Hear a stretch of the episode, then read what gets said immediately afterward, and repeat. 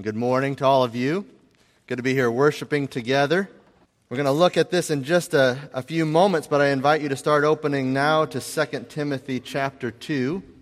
2 Timothy chapter 2, we'll be looking at verses 8 through 14 in a moment. But before we do that, I, I wanted to remember back on a certain occasion, probably 15 plus years ago now. And I had a certain college assignment that was given to me. And part of that assignment included going to an assisted living home. So I got there and met the director at the door and uh, just asking him a little bit about the, the place. And, and he informed me that, by the way, here at their assisted living home is a man who fought in the World War II Battle of the Bulge. This is a, a long and, and bloody battle that went across Belgium, France, Luxembourg, and it was fought over the winter of 1944 and 45. And so, obviously, this, this man who had served there all of these years before, very elderly man, and I was, I was sure, I'm still sure that he had lots of, of wisdom to share from his experiences over the years. Not many years left, probably, to, to share those things. And so, so I was eager to, to hear his perspective. And I'm sure he did share many, many things with me. I recall bits and pieces of his, his work life, and I think he shared a thing or two about uh, the war, and so great to hear some of those things. But, but there was this one insight that he shared that will always stick with me. I'll never forget it, and it's particularly applicable to, to myself and, and really uh, many of, of you men here this morning. He, he, told me, he told me this. He looked at me and he said, Lose the beard. It makes you look immature.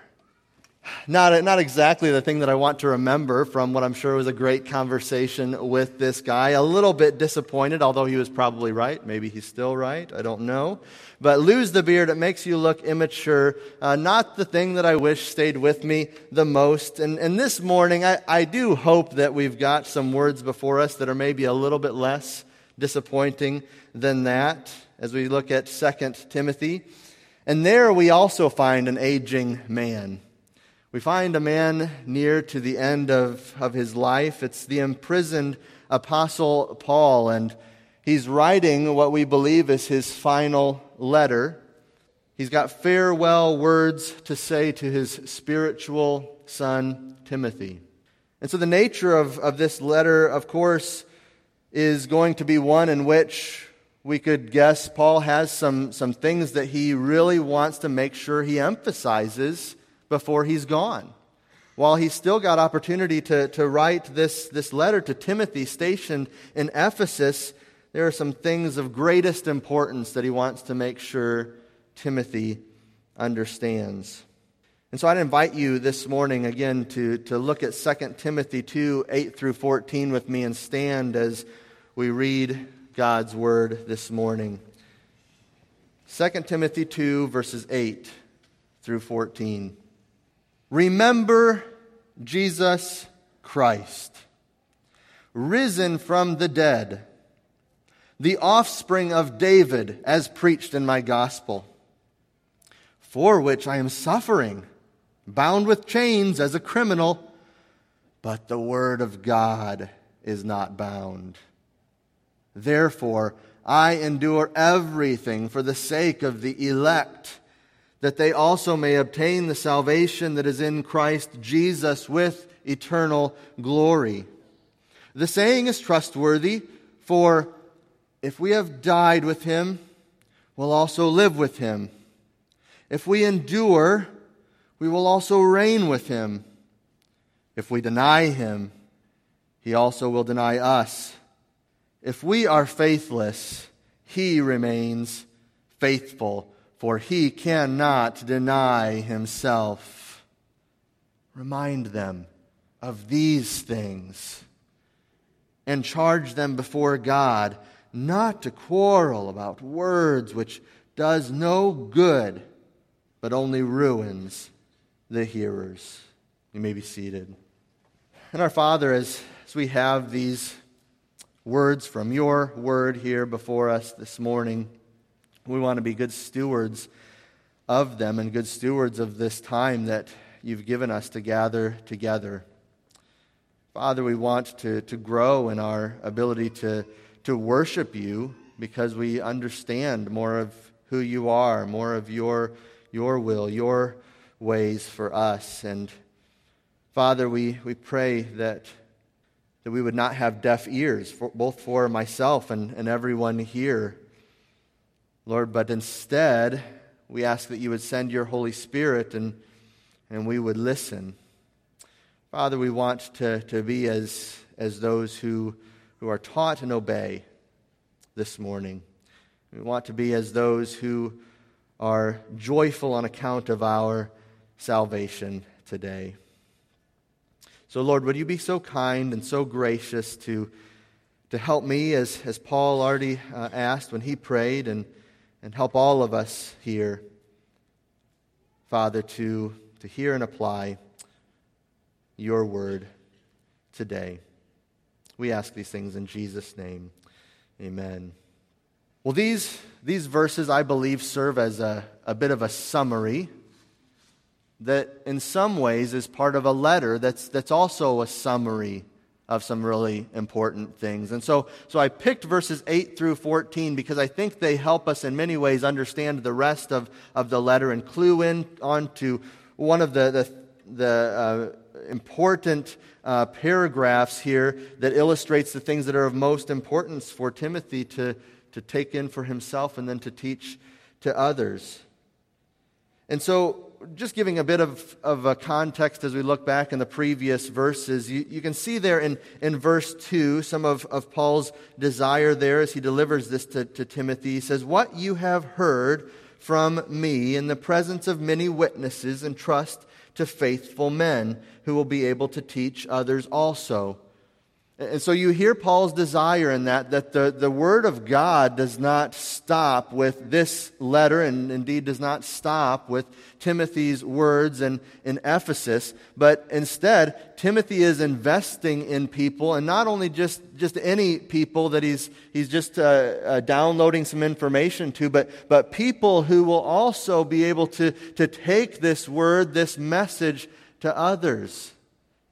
Paul's concern is that the, the gospel that he has proclaimed, the, the truth that he has delivered to, to all of the, the churches, the, the truth that he had for Ephesus, he wants to see that go forward generation to generation. And, and then as he, he wants Timothy to, to understand that this is going to be a matter of hard work and endurance, he gives him some metaphors to think through, to, to help him grab onto this. He says, says Timothy, you and, and, and others, you, you need to be like a soldier you need to be like an athlete, and you need to be like a, a hard-working farmer, Timothy.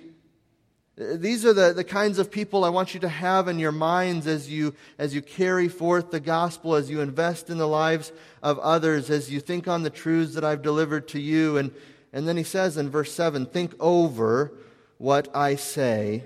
So mull these things over, Timothy, for the Lord will give you understanding in everything.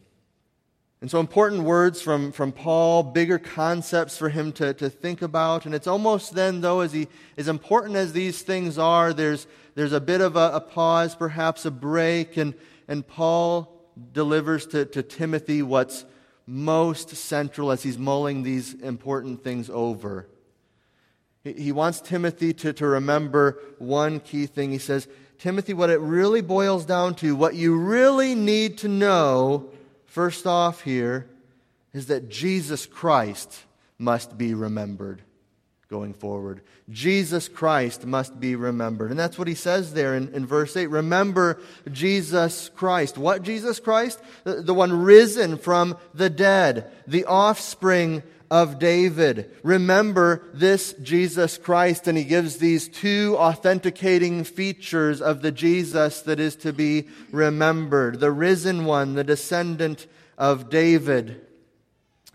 And interestingly, here, he, he calls the Lord Jesus Christ, and we might think, well, what's the big deal about that? Well, it might not have been a huge deal per se, but it is the only time in the pastoral epistles that Paul actually calls the Lord this name in this manner.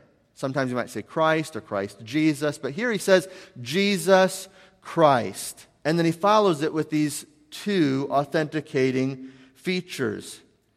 So, so Jesus, if we really think about his name, inherent in his name is the fact that he is deliverer. That's inherent in the name of, of Jesus. He's deliverer because he has risen from the dead. He's alive to save those who will trust in, in him. He's this risen Jesus deliverer. But then also he is, he is Christ. He is Messiah.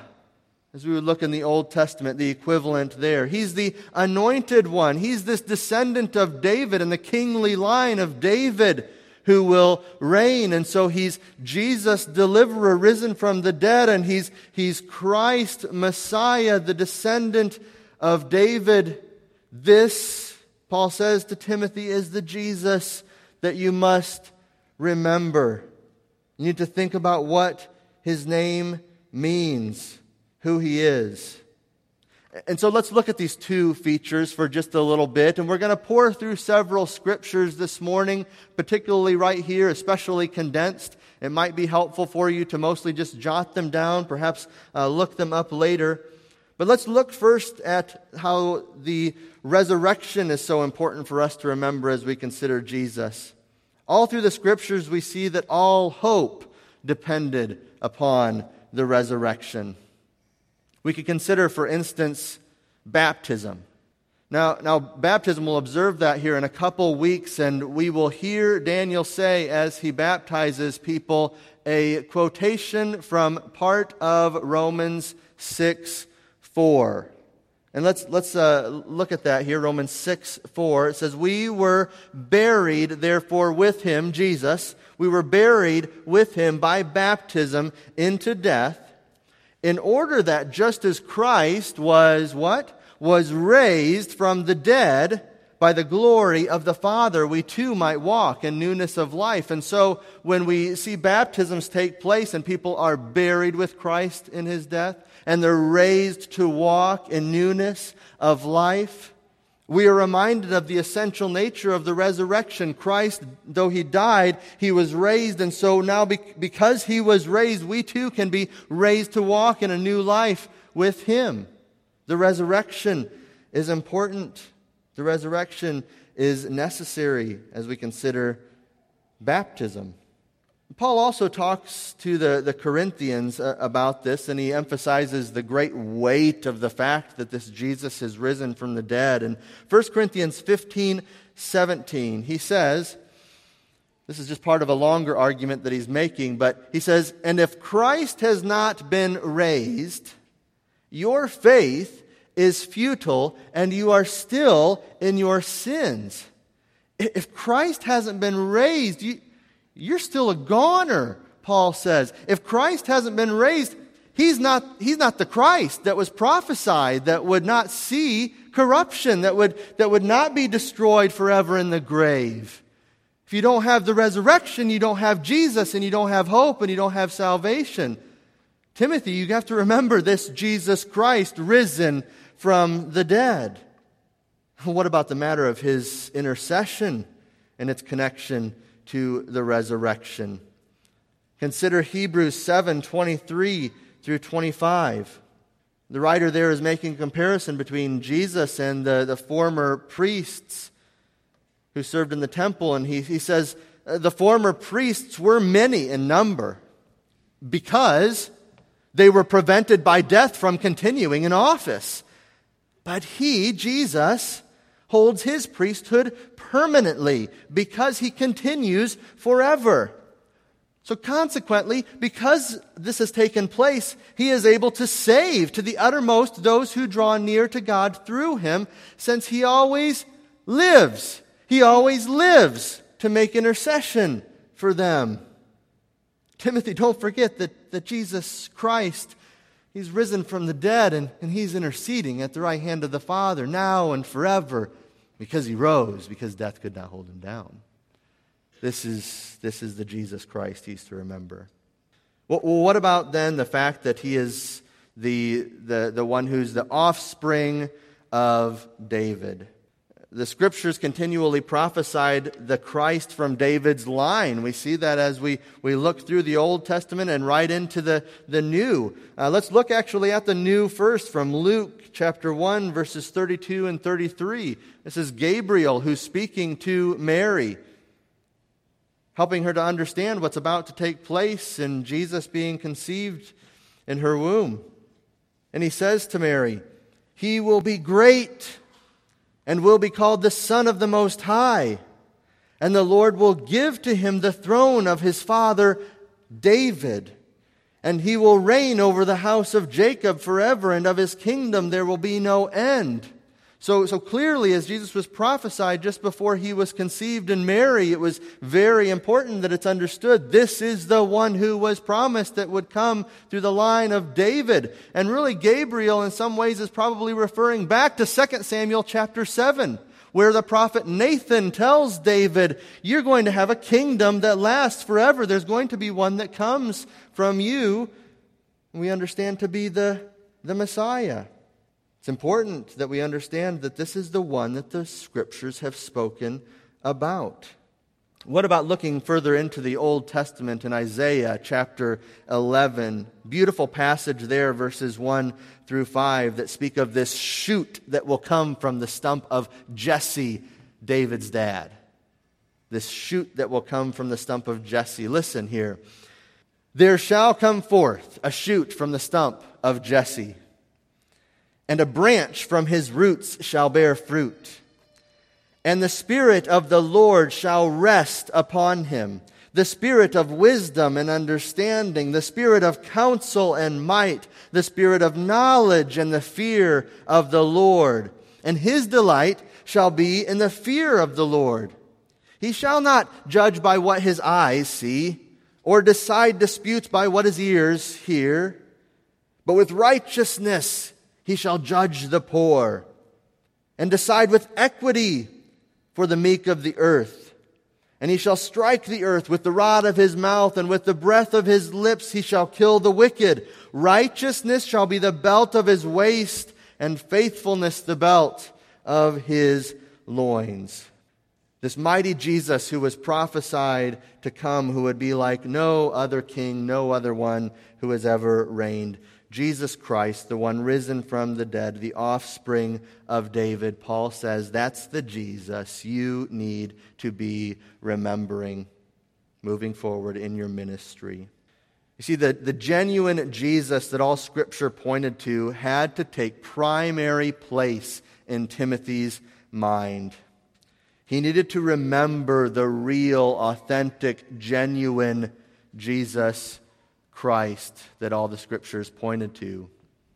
Growing up as a, a young American boy here in central Illinois, many of uh, you guys can perhaps uh, relate uh, to this, some of you ladies as well, but it was, it was normal as a boy on birthdays or around Christmas to receive uh, different kinds of sports equipment, right? I, I wasn't a super coordinated, sporty uh, person necessarily, but you know, I got my, my baseball glove and I, and I got uh, um, baseballs, of course, and I, I, think maybe I even had a, a, a Cubs hat, you know, at one time. And, and one of the things that you learned to look for, especially as you grew a little bit older, as um, a, young American growing up uh, here in central Illinois, you, you, you learned to look for some authenticating features on these pieces of equipment.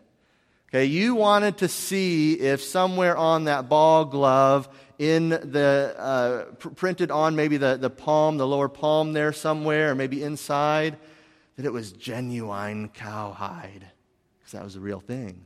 That was the real deal, not, not just the, the plastic kind that's going to fall apart, you know, in a, in a, in a year or two. And you'd, you'd look on that baseball and you'd see, oh, it's a, it's official, maybe it was minor league or major league, depending on how old you are. And you, you, you saw that that was in between the stitching there. Or, or, you had some, some actual stitching of letters maybe on the hat that says, you know, official league or uh, part of MLB, Major League uh, Baseball official wear. Something of that nature. You learned to look for those, those things and you understood that if it was stamped with those phrases, you had the real deal. You had something that mattered.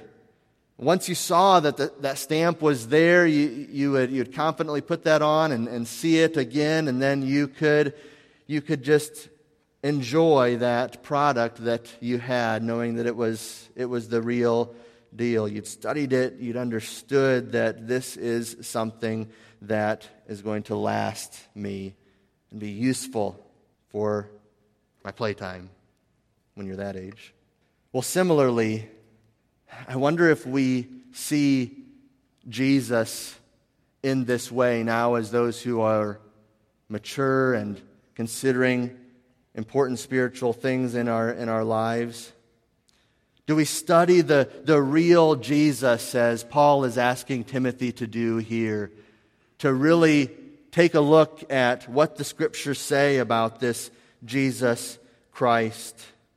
Are we getting to know all that his name means as we pour through the scriptures so the way, the truth, and the, the life that we know can develop substance so we can follow and emulate him and enjoy him in the ways that we're meant to enjoy him? So Paul gives these couple stamps here, these authenticating features. This is Jesus Christ risen from the dead, the offspring of David. Timothy, this is the Jesus that you need to know, that you need to come to love more and more, and that you need to, to proclaim to others. Remember Jesus Christ, this, this Jesus who we find next as we continue to look through the text, who's the substance of the message that, that Paul is proclaiming. He's the substance of Paul's gospel. This is Paul's gospel, he says. So remember this Jesus. He's the offspring of David as preached in my gospel. Now, interestingly, there, the, the word preached, the word preached is only applied. Okay, that, that word is not in the, in the Greek text. It helps us to understand what Paul did, of course, with, with the gospel. But, but I think knowing that more, more woodenly, more, more directly, it's just according to my gospel it helps us to see how, how Paul was so identifying with this message that he held dear. Paul was so identifying with this to say that he didn't even want another, another word, another verb to get in the way there of what this gospel was. It's mine. I identify with it. It's the one that I am clinging to. This is Paul's gospel we read. More identification for us, I think, there when we when we see how it's actually uh, written. See, for, for Paul, he had, he had personally seen the, the gospel at work in his own life and, and in others as he taught it to them. And so, so his clinging to this, this gospel had substance and, and weight. He'd, he'd see it, he'd seen it over and over take effect in people's lives. And so, really, he's already kind of spoken of the content to some degree of this, this gospel. Well, it's about Jesus Christ, risen from the dead, the offspring of, of David. But then he'll also go on to talk about the great cost of holding this gospel. And it seems ironic to us at first that Paul says, This is my gospel. And then he's going to talk about for which I am suffering. We'll look at that in a second. But what is the content of this, this message? Yes, it's about, it's about Jesus Christ risen from the dead, the offspring of, of David. And that was even perhaps a bit of a creed for, for Paul as he, he thought, what, what is this message concisely about? And the church, though, we'll see, and, and Paul himself had other creeds that he held on to. Look, for instance, uh, at uh, one other one from 1 Corinthians chapter 15, verses 3 and 4 probably another early creed of the, the church. What was this gospel that they were clinging to?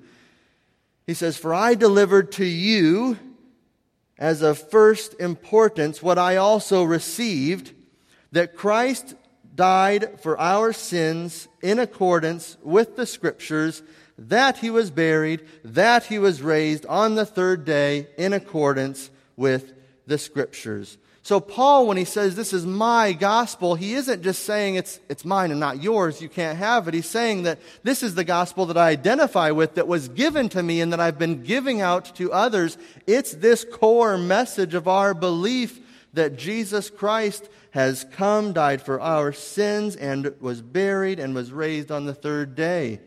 This is Paul's gospel. This is what he received. This is what he's passed on to Timothy. This is what he's asking Timothy to pass on to people who will pass it on to others. This consistent message. My gospel, Paul says. That's the content. But this my gospel that he had was one that he carried in the face of great suffering. And there's perhaps, at least at first, the irony for us. What does he say? Says, As preached in my gospel, for which I am suffering, bound with chains as a criminal. The fact that he was holding the gospel so tightly and refusing to let it go meant that he was suffering for this message that he simply would not compromise. This association did all kinds of things for Paul, and right now it's put him in prison. He's bound with chains. And this suffering for the, the, the gospel, it's something that he can't just talk about the gospel without also letting people know that suffering comes with it. And he's actually already done that with, with Timothy earlier in the letter. We might think, well, yes, Paul, he was a, he was a front runner. He was one that had to, uh, to suffer for, for the gospel. And, and now we, we live and we can enjoy the, the gospel without worry of, of those sorts of things and identifying with it. But, but listen to what he, he does as he passes it along to, uh, to, to Timothy, this message. 2 Timothy 1, just turn your eyes over to chapter 1, verses 8 uh, through 12, I believe. He tells Timothy, Therefore, do not be ashamed of the testimony about our Lord, nor of me, his prisoner, but share in suffering for the gospel by the power of God. Share in suffering for the gospel by the power of God who saved us and called us to a holy calling, not because of our works, but because of his own purpose and grace, which he gave us in Christ Jesus before the ages began, and which now has been manifested through the appearing of our Savior, Christ Jesus, who abolished death and brought life and immortality to light through the gospel for which I was appointed a preacher and apostle and teacher which is why I suffer as I do. So, twice here in these few verses, he says, Timothy, you too need to identify in such a way with the gospel that you're willing to go down with it. You're willing to, to stake your life on it, as Paul has. And again, these are truths that were for Timothy, and they were for those that Timothy would invest in, who would also invest in others. This is for the church. This identifying with the gospel, clinging to it so closely, recognizing that there's a great cost to holding on to the gospel. What is it that uh, really fueled Paul's passion here to just cling to this gospel so, so closely? I'm trying to think of pictures of, of this, and, and I thought of one in our own home here this, this past week. We have, a, we have a passionate little person in our house. His name's Lewis, and he's two. And one of the things that Lewis is very passionate about is my Lego guy that he holds on to. My Lego guy. And he has a couple Lego guys that are especially important to him. And, and he gets one in his mind that he has to have. That Lego guy has certain clothing that it must wear. That Lego guy's head must be turned a very specific way. He gets frustrated, literally, sometimes if he's trying with his tiny fingers, he turns it a quarter turn instead of an eighth of a turn, and it can be a bad day in the Kemp household if, if a Lego head gets turned a quarter turn. And so we have to help him get his Lego guy just the way he wants. Very passionate about his Lego guy. In fact, he's so passionate about his Lego guy that, that he's actually sometimes willing to, to go to prison behind the bars of his crib with that Lego guy because he won't let it go for supper or he won't let it go as we need to, to, to head head out the door shortly to, uh, to maybe even go to church in the morning. Makes for a fun Sunday morning when things like that happen, doesn't it? My Lego guy, he has to have it. He has this uncompromising possession of his Lego guy. But I thought about that, and, and I tell you, I'm still sometimes, you know, by and large, I'm, I'm pretty comfortable as a Christian here. Too comfortable, I'm sure, sometimes, but what does this look like in the day to day little circumstances of life as we're to, to cling to the gospel? Well, sometimes God is so God is always faithful, and sometimes He's especially faithful to show us what we need at a, at a certain time in a certain way. And, and over this, this weekend, we, uh, we had the privilege of, of driving out um, all our family together to, to Lafayette to, to have uh, my seminary graduation yesterday. A fun time for us to, to head out there. And, and you know, the week had gone pretty well. The, the trip had gone pretty well so far, but something happened with our directions right at the end as we were try- getting to our, our hotel that did not go real well. And I know you won't believe this, but I, I just, I griped. I mean, I, I really griped about that. And one of the things that, even though it, we passed pretty quickly over it, I just was mulling it over that night. My heart was just, it, it was just gripped by that, that that's what I did in front of my, my family. That's the way that I sinned against my Lord and sinned especially against one member of, of my family because they kind of took the, the brunt of, of my griping that, that I was doing. Wrestling with that, that, that evening wrestling with that the, the next morning, and, and I'm lying in bed um, early that, uh, that morning, and I, uh, and I looked at a psalm, Psalm 143, verse 2. And this is what drove it home for me and my need for the, the gospel. David says, Enter not into judgment with your servant for no one living is righteous before you. No one living is righteous before you. The fact that I thought that trip had gone pretty well, boy, I was, I was a hair trigger away from, from being a griper, from being a sinner, from being one who has no righteousness to offer. If I were to sit under the judgment of my God, I would be doomed where no one living is, is righteous before my God, myself, very much included. And so I was reminded through that I, I, I don't have righteousness to offer. I need righteousness because God is judge. I need righteousness, and I have the righteousness of God. Praise God, I have Jesus Christ risen from the dead, the offspring of David. Such a small passing moment, and I considered over the course of a, of a lifetime or even a week. But I needed the gospel on my drive to Lafayette. I needed the gospel. This is my gospel, I was able to see after being reminded of my unrighteousness and Christ's righteousness. It's my gospel too. How precious is the gospel of Jesus to us? How precious is his gospel? Will we go down with it? Yes, if necessary, but, but also will we consider it in the day to day moments of, of life as we're sinners, unrighteous, standing before a righteous, holy judge, our God, in need of the righteousness of Christ?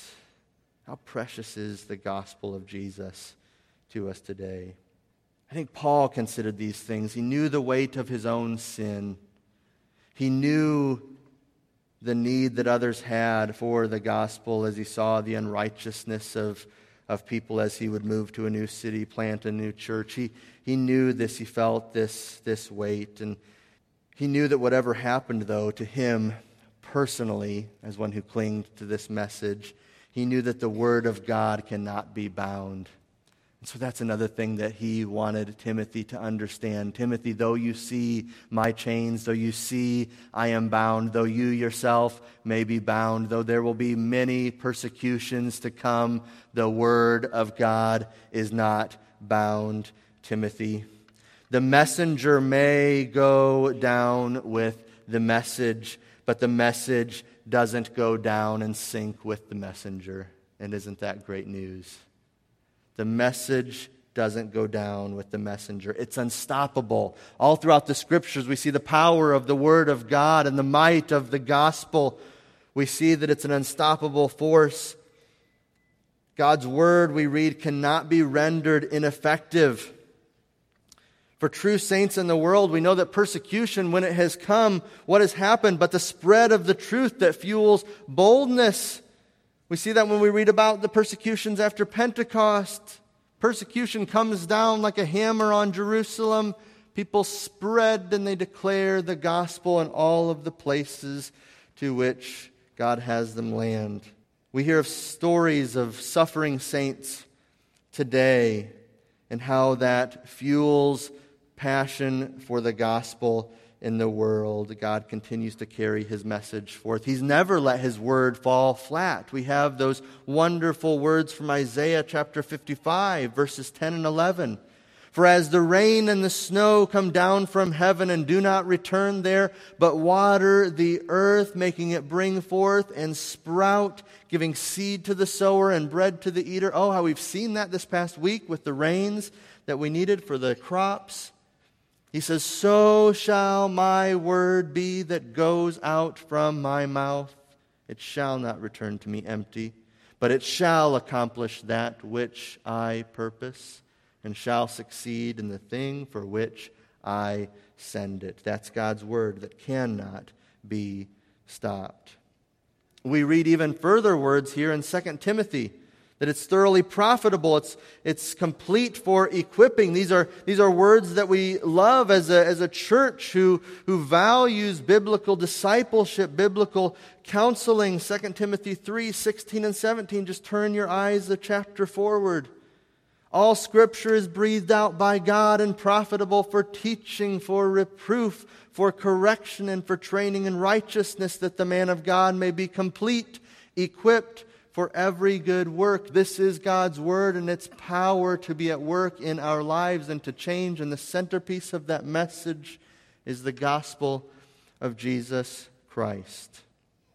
This is God's word that never falls flat, that's thoroughly profitable, useful for every aspect of life. We can trust it.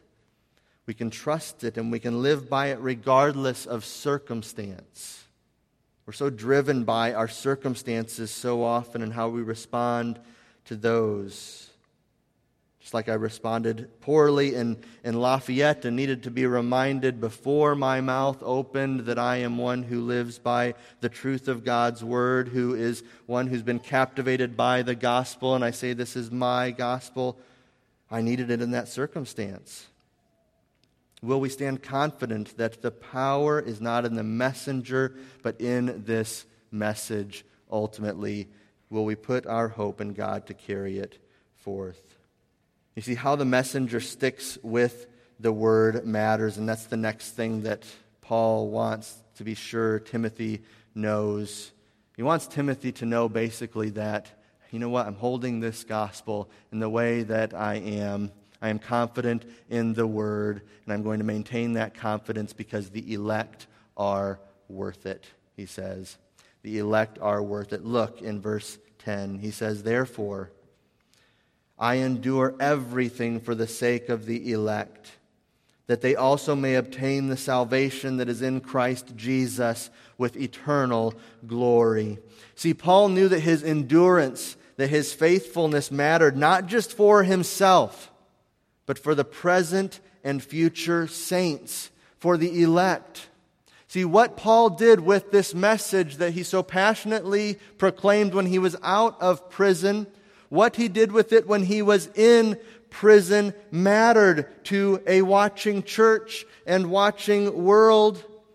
People were wondering is this authentic? Is this message true? Will, will someone who proclaims it so passionately hold it to the end?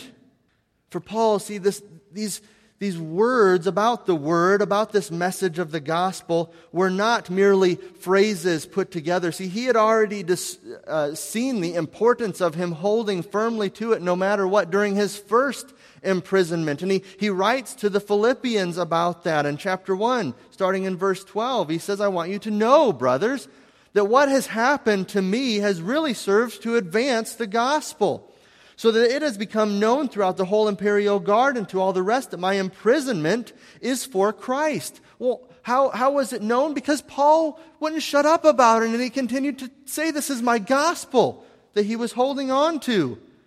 And most of the brothers, having become confident in the Lord by my imprisonment, are much more bold to speak the word of God without fear, Paul says. How he handled prison, holding on to the gospel, mattered for others in the church and mattered to subsequent people who would come to faith. It mattered, it was important. He knew that giving up or compromising was dangerous to the souls of others. People were taking their cues for him, asking, what, What's Paul going to do when he's squeezed by these pressures? Will he be like the Jesus he proclaims? Will he do that?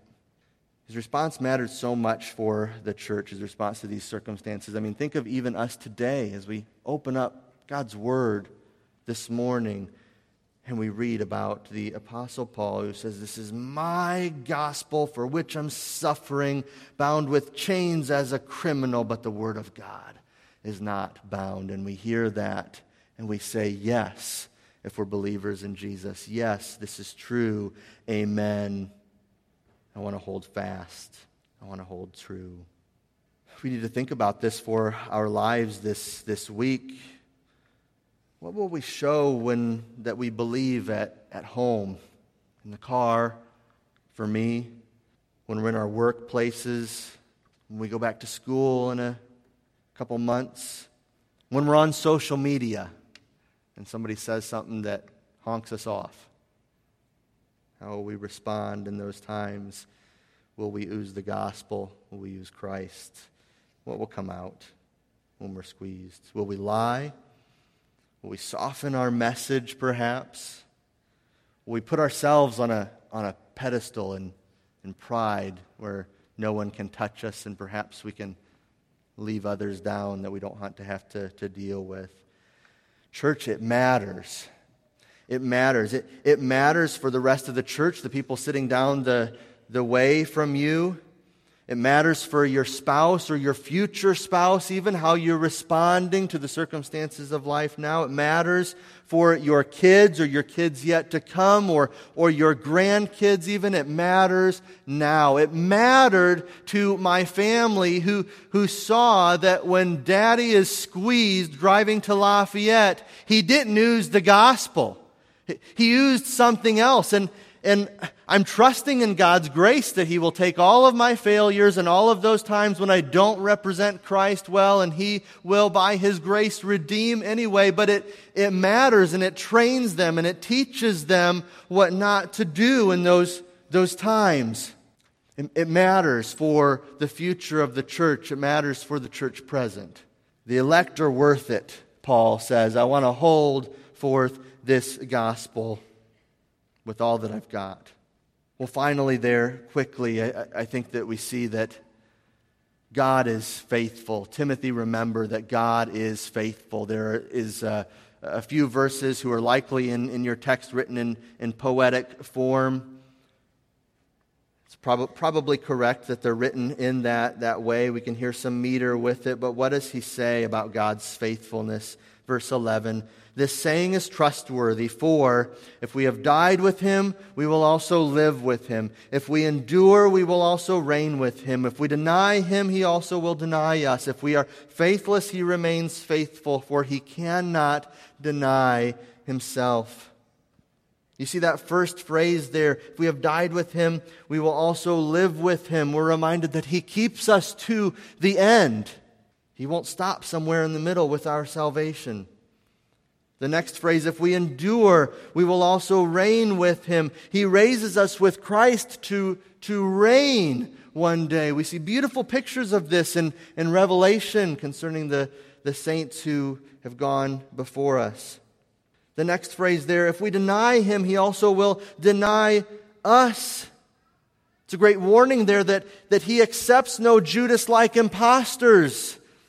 We can't just say nice things about Jesus and pretend in our, in our houses or in certain contexts that we follow him. It has to be true for our heart, and God knows. If we deny him in any way by not giving him our actual selves and calling him Lord and acknowledging him in that way with our lives, he'll also deny us. And so that's scary. But then he comes in with this final phrase if we are faithless, he remains faithful, for he cannot deny himself. He restores the Peter like stumblers, stumblers like you and I.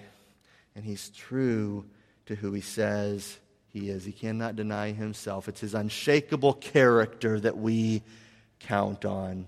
He's the God who will not, who cannot move from his promises, from his character.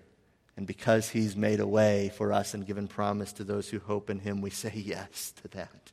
Yes to God's unshakable character that he cannot deny himself.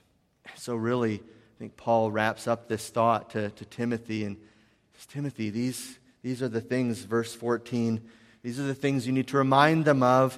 Remind them of these things and charge them before God not to quarrel about words, which does no good, but only ruins the hearers.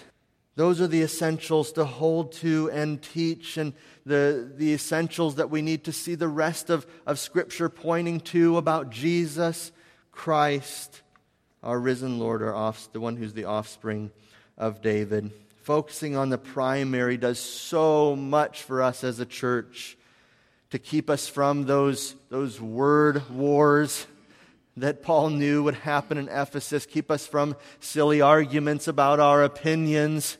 It keeps us focused and passionate on the right things and reminds us of how we are brothers and sisters united in Christ. Remind them of these things, Timothy says, the aging, Paul probably soon to his death. And we need today to remember this Jesus Christ risen from the dead. And we get to do that in a special way this morning through communion, through the Lord's Supper. And so I'd invite now the men who are serving communion this morning to begin coming forward. In this time of enjoying the Lord's Supper together, we remember Christ. We remember Jesus Christ, this promised Son of David, crucified and buried. And we anticipate the risen Jesus and the final resurrection that he has for all those who hope in Christ. And so we, we say this morning as a church that this time of communion is open to all who have placed their faith in Jesus Christ as Lord and Savior. And we encourage everyone to be committed to and in right fellowship with a local body of other believers if this is not your church family here. Other believers who can encourage you to live out the truths that we've observed this morning. And so, with that, I'll ask the men serving us now to please pass out the elements, and we'll take them together here in a few moments. Father, we thank you for the broken body of Jesus, his shed blood we thank you, Lord, that though we fail at nearly every turn, Father, day after day, you remain faithful. You do not deny yourself, and you have promised that this Jesus who we proclaimed is sufficient for what we need for hope for salvation. And so, Lord, we thank you for that today. It's in the name of our Savior Jesus that we pray these things. Amen.